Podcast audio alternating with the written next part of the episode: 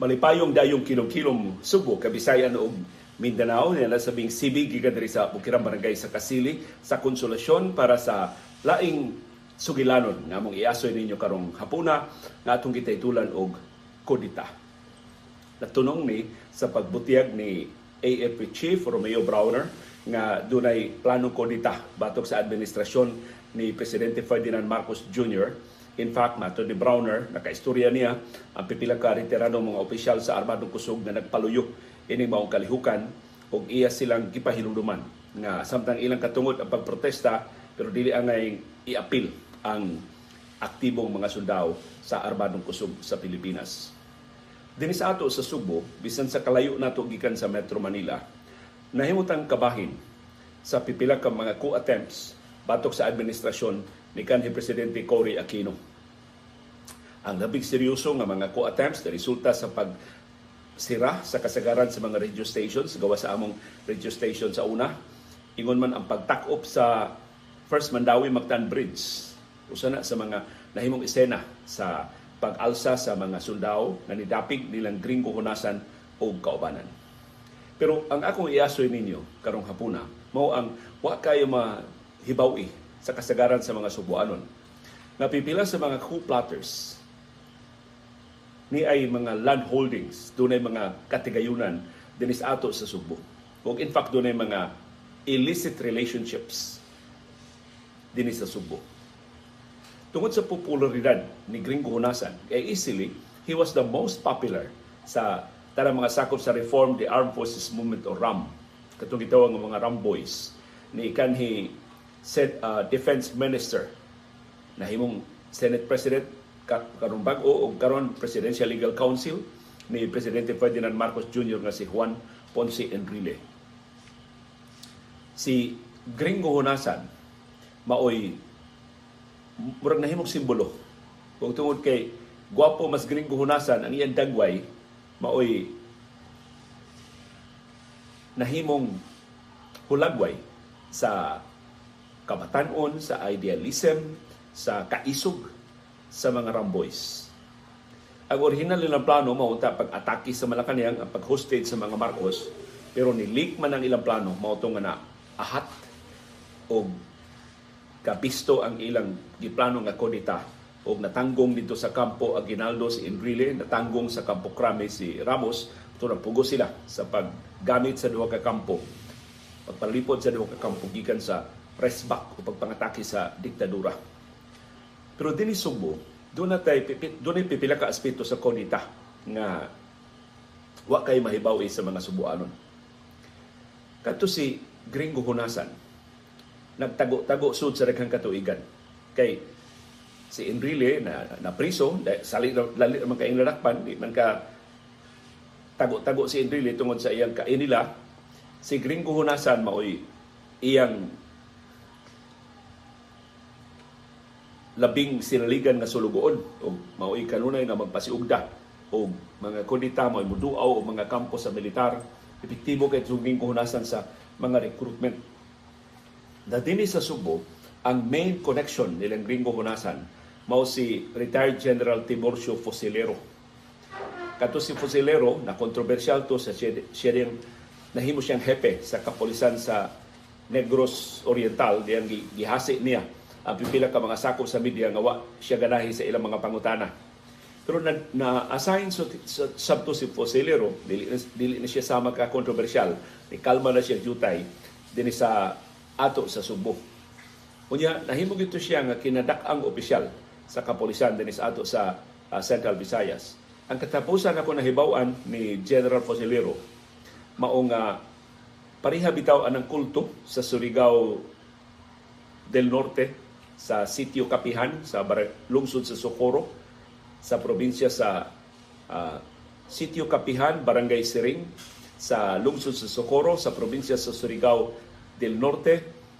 Dun nga nakakuha sila kontrata uban sa Department of Environment and Natural Resources aron sa pag-atiman sa kabahin sa kalasangan sa DNR nga sila may mananom og kahoy, sila manalipod sa mga punuan sa kahoy gikan sa mga manghilabot ug karon gipuy-an sa kulto diha sa sitio Kapihan, nakakuha sa banang kontrataha si General Tiburcio Posilero. Sama sa kulto 25 years sa ambot karon na pupos na ba kadto maong kontrata ni General Posilero. Pero ang iyang grupo mo nagpreserbar sa pipila ka mga kabahin sa bukiran ng mga barangay, sa kalasangan sa pipila ka bukiran mga barangay sa probinsya sa Subo.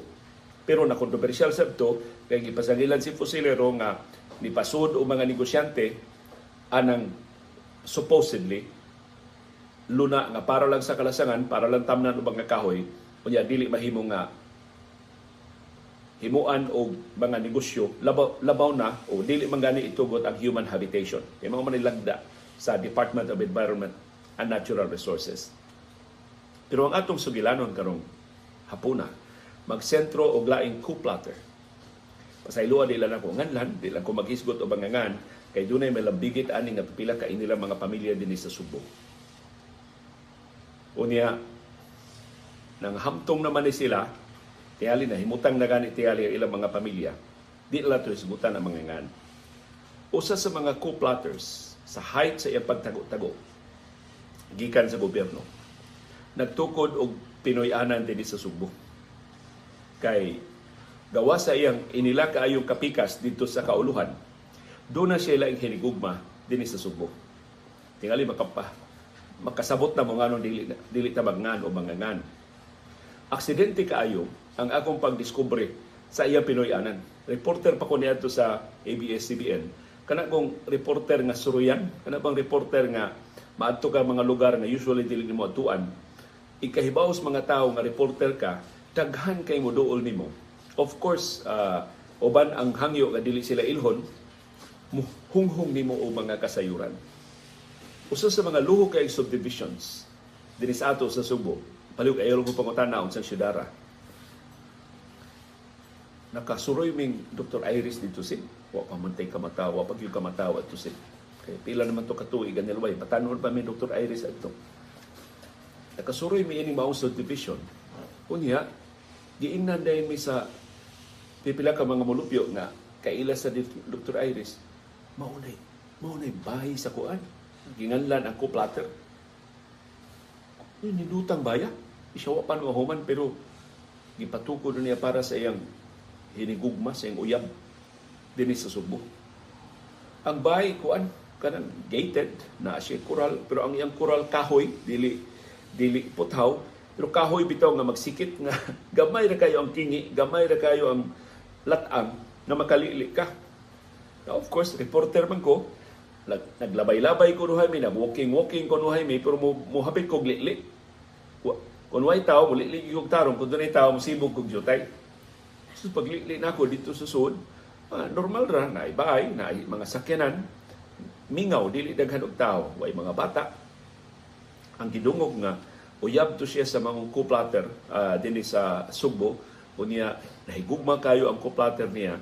Matag karon unya mo kalit na pakita ang mga kuplater dinhi sa Subo di man to tinuod ang pagpangita gid niya.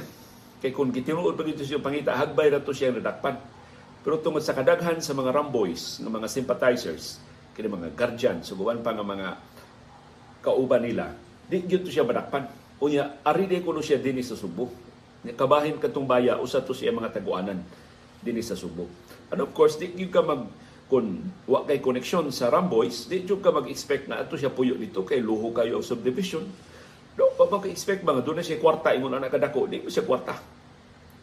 Kay katong iyang girlfriend din Subo, wa man to idungog nga dunay dagkong dakong katigayunan, iya gitong kwarta. So kinsa may naghatag niya atong kwarta ha? Di man gikan katong dako kay kwarta pagtukod siya katong luho kay lambay. Ini mga subdivision sa Subo. So mao nga siya tanga-tangi liw ti ali mutunga diha ma-exclusive nimo. Pero wa jud may magkaatol sa kuplater. Pero later on nangutanan ako kailan ako sa iyang hinigugma na kailan ako sa pamilya sa babae nangutanan ako naingon sila tinuod yun na. Naagi na sila yung relasyon so kad pa sa una. Ug bisan ang asawa ining maong kuplater na hibaw anang ilang relasyon mao na nga niya diri ipuyo sa Subo aron nga dili ba maduol dito sa lehitimong pamilya sa kauluhan. Yung human adto, doon na siya nakasulti na ko, liyo ka ng kuplater, nasa na beach resort. So usa sa mga lungsod sa habagatang Subo. Kung mo ba, naghahanap ni kwarta ini ni Dutas Beach Resort liyo. Unya, mukalit lang abot ng mga armado, nagpasabot na na siya diha, na siya magtago sa beach resort. Katong mao beach resort, naa sa gibutan sa ngan ini babae. Ini ang hinigugma din sa Subo. So batag karon og unya, moabot sab kuno siya dito sa beach resort. Unya ang mga pulis lagi sa una, mulingiw man. Bisan ba og gi-deklara siyang kontra sa gobyerno, pero daghan kay siya mga sympathizers sa mga naa sa aktibo nga serbisyo kay ila to mga junior officer sa una, ila to mga kaila, ila to mga classmates, under sa ilang mga classmates sa Philippine Military Academy, wa gi nakabadlong nila. So magsud gawas na to sila dinhi sa Subo na way makabadlong nila. Ug mo tong wa gid siya madakpi. Eventually nadakpan siya sa hining hiningusgan na gyud nga operasyon dito sa kauluhan. So, nahimo tong subsuman sa mga itabi-tabi dinhi sa ato sa Subo nga ang kuplater wa madakpi pero ang iyang kasing-kasing nadakpan ug usa ka Cebuana nga iyang gihigugma ug iyang gikapuyo ug iyang gitukuran og bay sa usa sa mga luhong subdivisions ug iya pa yung gitukuran og beach resort sa habagatang Subo. Ug katong mong iskandalo nagpadayon. Ug gani sa dihang eventually ang maong co-platter ni gawas na nagpadayon nga mag-anian siya dinhi sa Subo magpasumangi lang nga moduaw sa mga guardians nga mo mo inaugurar sa ilang grupo utambong sa anibersaryo pero nahibaw ng tanan adto siya dito mupuyo ining Pinoy-anan sa iyang hinigugma sa usa sa mga luhong subdivisions dinhi sa ato sa Subo. Na eventually ang popularidad ini maong rebuilding mga sundao napapas. Sa dihang naklaro na ba na ang ilang kausa dili gyud good governance.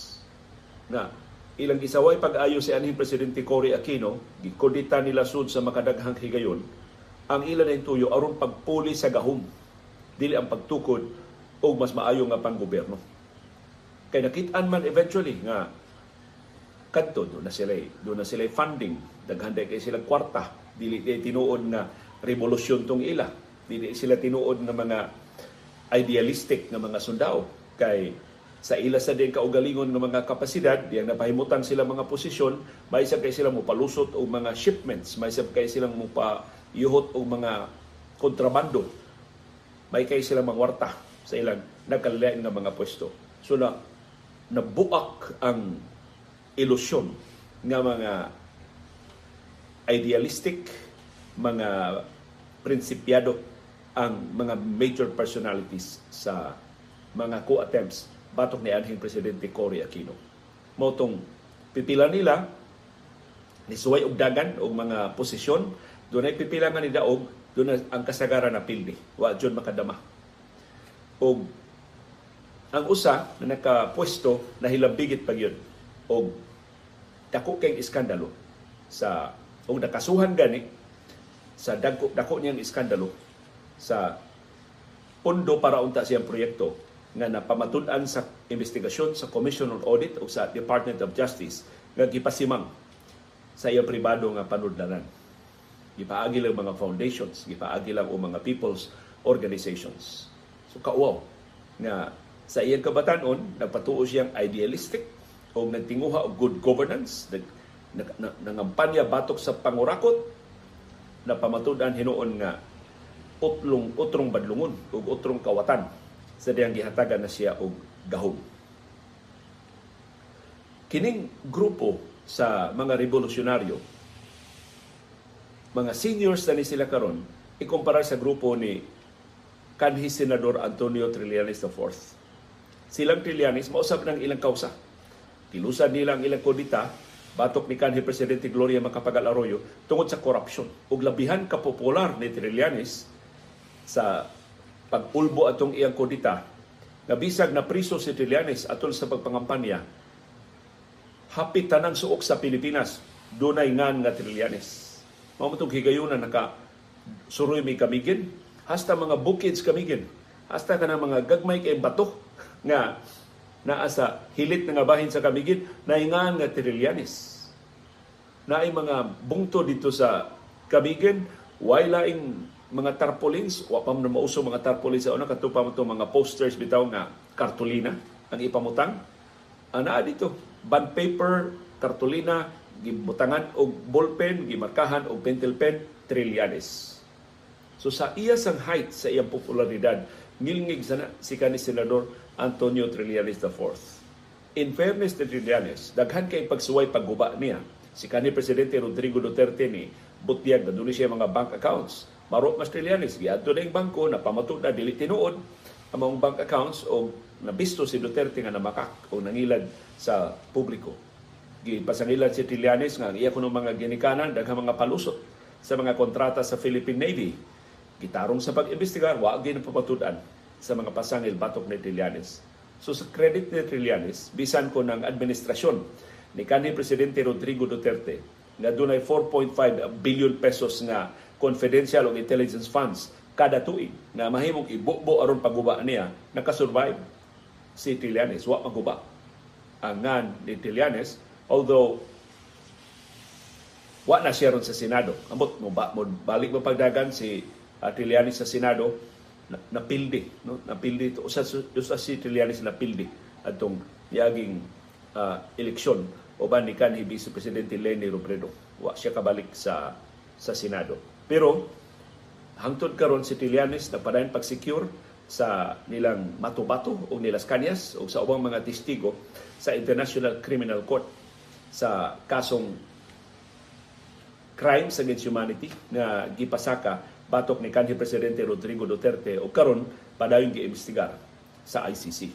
So sa lahi sa sa iyang mga seniors nga mga co-plotters na naguba pag-ayo wa na ilha o wa na sa ligi sa katawhan si Trillanes nagpabilin nga dunay kahigayunan nga makabalik sa katungdanan in fact si Trillanes gipasangilan nga ni baiid sa pamunuan ni Presidente Ferdinand Marcos Jr. o posible gani nga makakuha og pwesto uh, si Trillanes sa administrasyong Marcos. Pero karon si Trillanes di balik og aktibo pero ang iyang gisigihan og tira maurang gihapon si kanhi presidente Rodrigo Duterte. Wa pa ko kabasa og mga pamahayag ni Trillanes nga nag-atake sa sa administrasyong Marcos. So kining mga co-plotters sama sa ubang mga, ubang mga politiko kamausa mo pahimutang sa ilang kaugalingon na usa sa mga kauban nila sa klase kay ang ilang klase sa Philippine Military Academy sa mga co-plotters katumang class 1972 o 1971 ba to sa Philippine Military Academy mao si kanhi senador Ping Lacson kini si Ping Lacson wa gyud mo maapil sa mga kodita di siya di siya pareho ka adventurous sa iyang mga classmates. Pero usa ni si Ping Lacson sa labing kontrobersyal nga sakop sa ilang classmates. Kay panahon ni Marcos usa siya sa giila nga mga abusado ng mga uh, opisyal sa Metrocom pa sa una.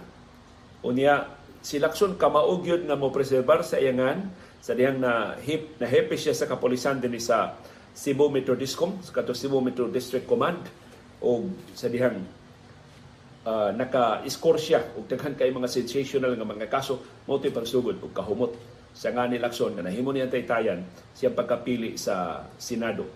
Pero nidagan ni si Lacson og presidente kapila na kahigayon ang iya mismo mga classmates dinhi sa Subo. Kato iya mga classmates sa PME Class 71 ang magsige og sulti namo. Kay mao sa manglibak namo, manglibak ni Lacson. At ubangan sa mga sakop sa media dinhi Subo di gyud na kadago kadaog si Pinky. Kay mo man ilang angga ni Ping Lacson, di na kadaog si Pinky. Kay ang baruganan ko ni Lacson is for himself. Dili gyud para sa nasod ug kana kunos lakson dili na siya mobarog nga kana bitong kausa nga apiki. Kasagaran mo barog na lakson sa kausa nga muhumot siya ngadto sa publiko. Or sa kausa nga safe so makabantay mo mo sa baruganan ni Lakson pagdagan niya pagka-presidente sa eleksyong presidensyal atong 2022 murag si Lakson og lusay. Way klarong baruganan. Batok ni Duterte way klarong baruganan. Batok ni Marcos Wa kasabot mga tao. Perting gamay ras boto nga nakuha ni Lacson sa niaging eleksyon. Pero wa gid siya mo draw.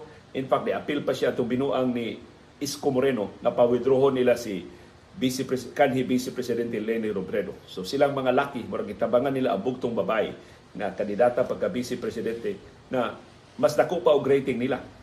Kaya ikaduha man itong labing taas og rating sa mga presidential candidates si Robredo. So di masabtan ang ilang logic nga ang number 2 ilang pa-withdrawon aron kuno sila mosaka ang mga number 3, number 4, number 5, number 6 o uban pa mga kandidato nagtinabangay batok ni kanhi Vice Presidente Leni Robredo. So si Lacson, tanto-tanto pahimutan siyang kaugalingon, wa gyud, wa gyud ma kapahimutan although dunay kahigayonan na si Lacson mobalik na sab sa Senado, makabalik na sab sa Senado sa eleksyon karong uh, 2025. Pero si Lacson nakaposisyon pag-ayo sa kanang iyang magpatuo ba siya nga independente.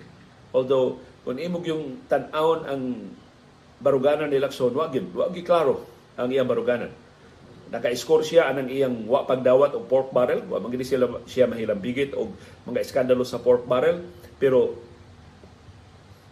kana bang mang, mang, mangita unta ka maningil unta ka nga si Lacson mo mo take aning maong kampanya batok sa pangurakot wa gyud ang ang kaayo. Ang mga baruganan ni Lacson murag tuhik-tuhik lang pero di gyud ka maka-expect niya nga siya gyud mo og kausa batok sa mga naa sa gahom mura og usa ka magsig panlingi si Lacson unsay dangatan siya political future unsay dangatan siya political ng mga ambisyon di kay siya mo invest sa usa ka kausa nga makatandog sa iyang politikanhon nga mga pangandoy uh, sa kinabuhi.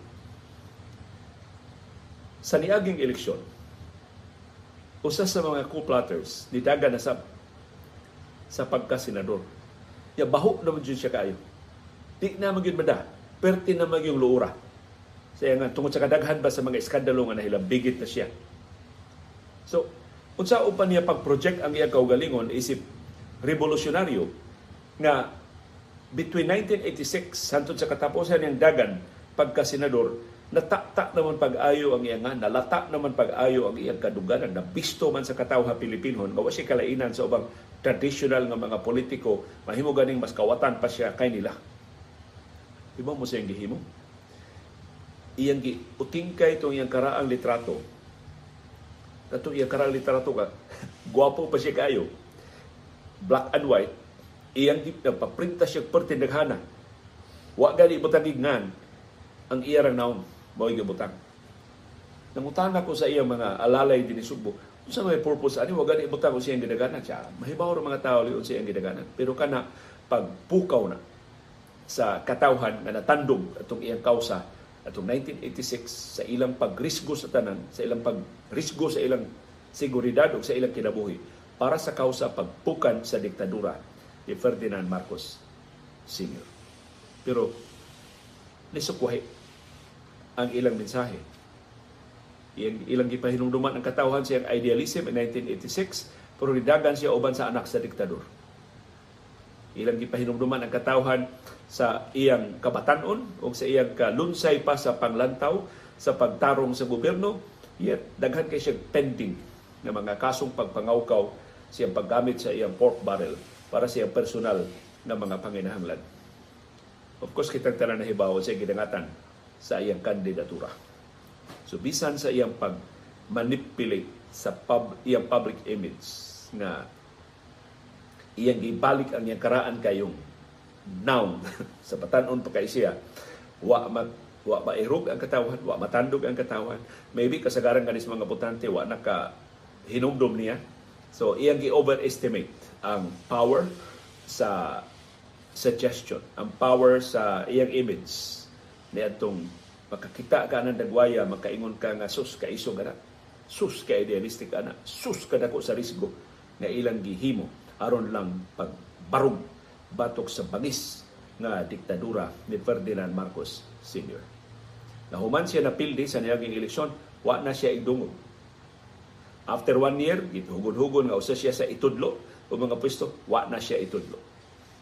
Pero, I think, nakakawat na sa silang ego para retirement. So, hinaot. Mang-retiro na lang sila.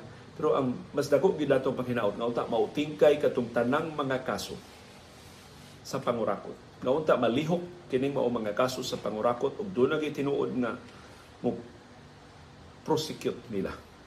Base sa mga ebidensya, base sa mga dokumento, mapamatud-an kini mga pasangil sa pagpangaw batok nila uban ang panghinaot nga mauli ang katigayudan sa katawhan na ilang nakuha, na ilang nakawat, na ilang nakawkaw. Kay kangilad man nga gamiton ang idealismo, gamiton ang lehitimo nga mga kausa aron pagdaog o mga posisyon, pero pag tungtong sa posisyon, hilabihan nila makapahimus, isalibay bintana ang tanang prinsipyo o idealismo o mas kawatan pa sila kaysa mga naguna nila sa duyan sa politika. So, ang kodita, dili garantiya na mas maayong gobyerno ang makapuli. Ang kodita magbalampuson kung kurakot kayo ang gobyerno nga target o kung suportahan sa katawhan ang mga kodita, hoping na moarang-arang ang sistema. Pero din sa ato, kasagaran sa mga co-plotters, pipilaran nila ang nilampos, kasagaran na pakyas, na pamatudan na mas kurakot pa sa gusto nilang koditahon. In fact, human sa pila ka tuig, nahimo na sila mga aliado sa mga politiko nga ila untang koditahon, nga ila untang palagputon sa gahom. O sa diha nakatungtong na sila gahom, gilamian sila sa gahom o gipalabuan pa nila ang gusto unta nila nga tangtangon gikan sa katungdanan. So kini mga huhungihong sa kodita nga gibutyag sa hepe sa Armado Kusog na si General Romeo Browner. Way klarong detalye kung unsa ni nga kodita. Karong hapon niluwat na og pamahayag si retired General Rio Eliseo nga kadtong ilang protesta sa September 21, lehitimo to nga protesta batok sa tika sa eleksyon sa 2022. Wa sila maghisgod og kodita. Wa sila makigsulti ni Browner na doon sila destabilization campaign batok sa administrasyon ni Presidente Ferdinand Marcos Jr. Giklaro ni Rio na ilang kausa malinaw. Wa sila magplano paggamit og pwersa batok sa administrasyon. Kay usaman sa mura ba og naigo sa expose ni Browner mao ang TN trio ni General Rio o sa ubang retirado mga general na nakumbinser sa mga ebidensya nga ilang nahipos nga gimaniobra gyud ang transmission o posible hasta ang kinatibuang resulta sa eleksyong presidensyal atong Mayo sa niaging tuig. Ang laing mga suspitsado nga nagpasiyo nga posibleng nagpasiugda ining kodita kung rin pasang Browner wa pa magtingog si kanhi presidente Rodrigo Duterte gikataw na ospital kay nadakin sa iyang kwarto sa iyang Pinoy-ana dito sa siyudad sa Davao. Negatibo hinuon sa maseryoso nga injury sa mga x-rays nga gihimo sa Davao Doctors Hospital. Si Vice Presidente Sara Duterte Carpio nga mao mahimong beneficiary. Kung makodita si Presidente Ferdinand Marcos Jr. wa pa say pamahayag nga giluwatan. Iyali nagkatkat pa og bukin o nangita pag karinderya na ilang kalitratuhan na mag magpakimasa mahimo siyang magpaila nga gabahin siya sa masa bisan pagkaping 400 ang iya mga gwardya o bisan pag 650 milyones pesos ang iyang confidential funds karong tuiga. Kay kanang gipapas nga 650 million pesos nga confidential funds para na sa sulod tuig. Pero nahatagan na si VP Sara Duterte Carpio og 500 million pesos na confidential funds para sa Office of the Vice President o nahatagan na siya og 150 million pesos na confidential funds isip Education Secretary. O iyan ang pahimuslan tibok tuig karong 2023. Kaya aprobado man kana maong item sa iya sa, sa national budget para karong tuiga. Wa pa say tingog ang uban pa nga mga grupo sa mga retired generals katong nasuko pag-ayos sa pag-reform sa pension system na posibleng nahilom na kay nauyo naman ni, ni, ni tahan naman ang mga kongresista o ang mga senador sa ilang original nga plano na sama sa ubang mga trabahantes gobyerno pa amoton or pa kontributon ang aktibo nga mga sundao o mga pulis o ubang uniform personnel sa ilang pension So magpabiling libre ang ilang pension ubos sa bersyon sa balaod nga napasar na sa House of Representatives o posibleng kopyaho na lang sa Senado sa MUP pension, Military and Uniform Personnel Pension System. So mo posible na kahilom sa laing kiyaw-kiyaw sa mga retiradong general o retiradong mga koronel, posible nagbalampuson si Defense Secretary Gibo Teodoro sa pagpahilom nila. So, ang hayman natong hangpon ang kodita, dili. Kaya ang kodita nagkahulugan og kagulian. Ang kodita nagkahulugan og kagubot. Pero kung ang kodita nalay atong daganan aron sa pagpalagpot sa mga mapahimuslanon sa gahom, sa mga nahubog sa gahom, mahimong hangpon may mo suportahan sa kinabagan sa katawan. Sama sa nahitabo adtong 1986. Katong maong kodita, nilampos tungod sa suporta sa katawan. Nasakpan naman to. Silang Enrile o si Ramos, nasap, nasap, nasakpan naman to silang gringo hunasan o kaubanan, pero ang suporta sa katawan, ang usa ka milyon ka mga tao nga nagtapok diya sa EDSA sa Epifanio de Los Santos Avenue. Aron pagpananipod nilang Ramos o ni Enrile sa Campo Aguinaldo o sa Campo Crame mao'y nakapasibog, mao'y nakapa puyo sa diktadurang Marcos na nihulga unta paggamit sa mga tangke de gera, paggamit sa kinatimugang puwersa sa militar. Pero ang kadaghas mga tao nga maangin mao'y nakapugong sa kapasista sa diktadura paggamit sa kinatibukan niyang puwersa aron pagpabilin sa gahom. And finally, ni biya sila, nilaya sila gikan sa Malacanang o gida sila dito sa Hawaii. Pero ang maong talagsaong kadaugan, gipapas na isip holiday sa anak sa diktador para sa sulod sa 2024. Gipasangi lang kay na tunong og adlaw Domingo ug busa di na kanalang ilista sa isip special non-working holiday. So hinaot sa atong pagkadungog ining bag-ong giplano nga kodita batok ni Presidente Ferdinand Marcos Jr., dili nato kalimtan ang leksyon sa nangagi nga mga kodita. Doon ay mga kodita nga nilampos tungod sa suporta sa katawhan at pagkasagaran sa mga kodita napakyas tung tiwa suportay sa katawhan. Kaya ang katawhan nakabantay na nga ang mga nagpasiugda sa kodita way kalainan kundi man labaw pa sa ilang gi suwayan pagpalagpot sa katungdanan. Nagkasalamat sa inyong pagpaminaw sa atong sugilanon karon hapuna nga naguluhan og kodita. Og uban ni Dr. Iris og ni CB diri sa Bukirang Barangay sa Kasili sa Konsolasyon kini si Leo Lastimosa. Magpasalamat nga inyo lasad may gipadayon sa inyong mga Pinoy-anan, sa inyong kasing-kasing og hunahuna og padayon ninyong pagpaminaw sa atong panahom dayong kilom-kilom. Dagan salamat, CB girl. Sus, kabuutan aning CB. Oy, puyo ko nung kay kasip. Ingon pang lolatining formal, formal.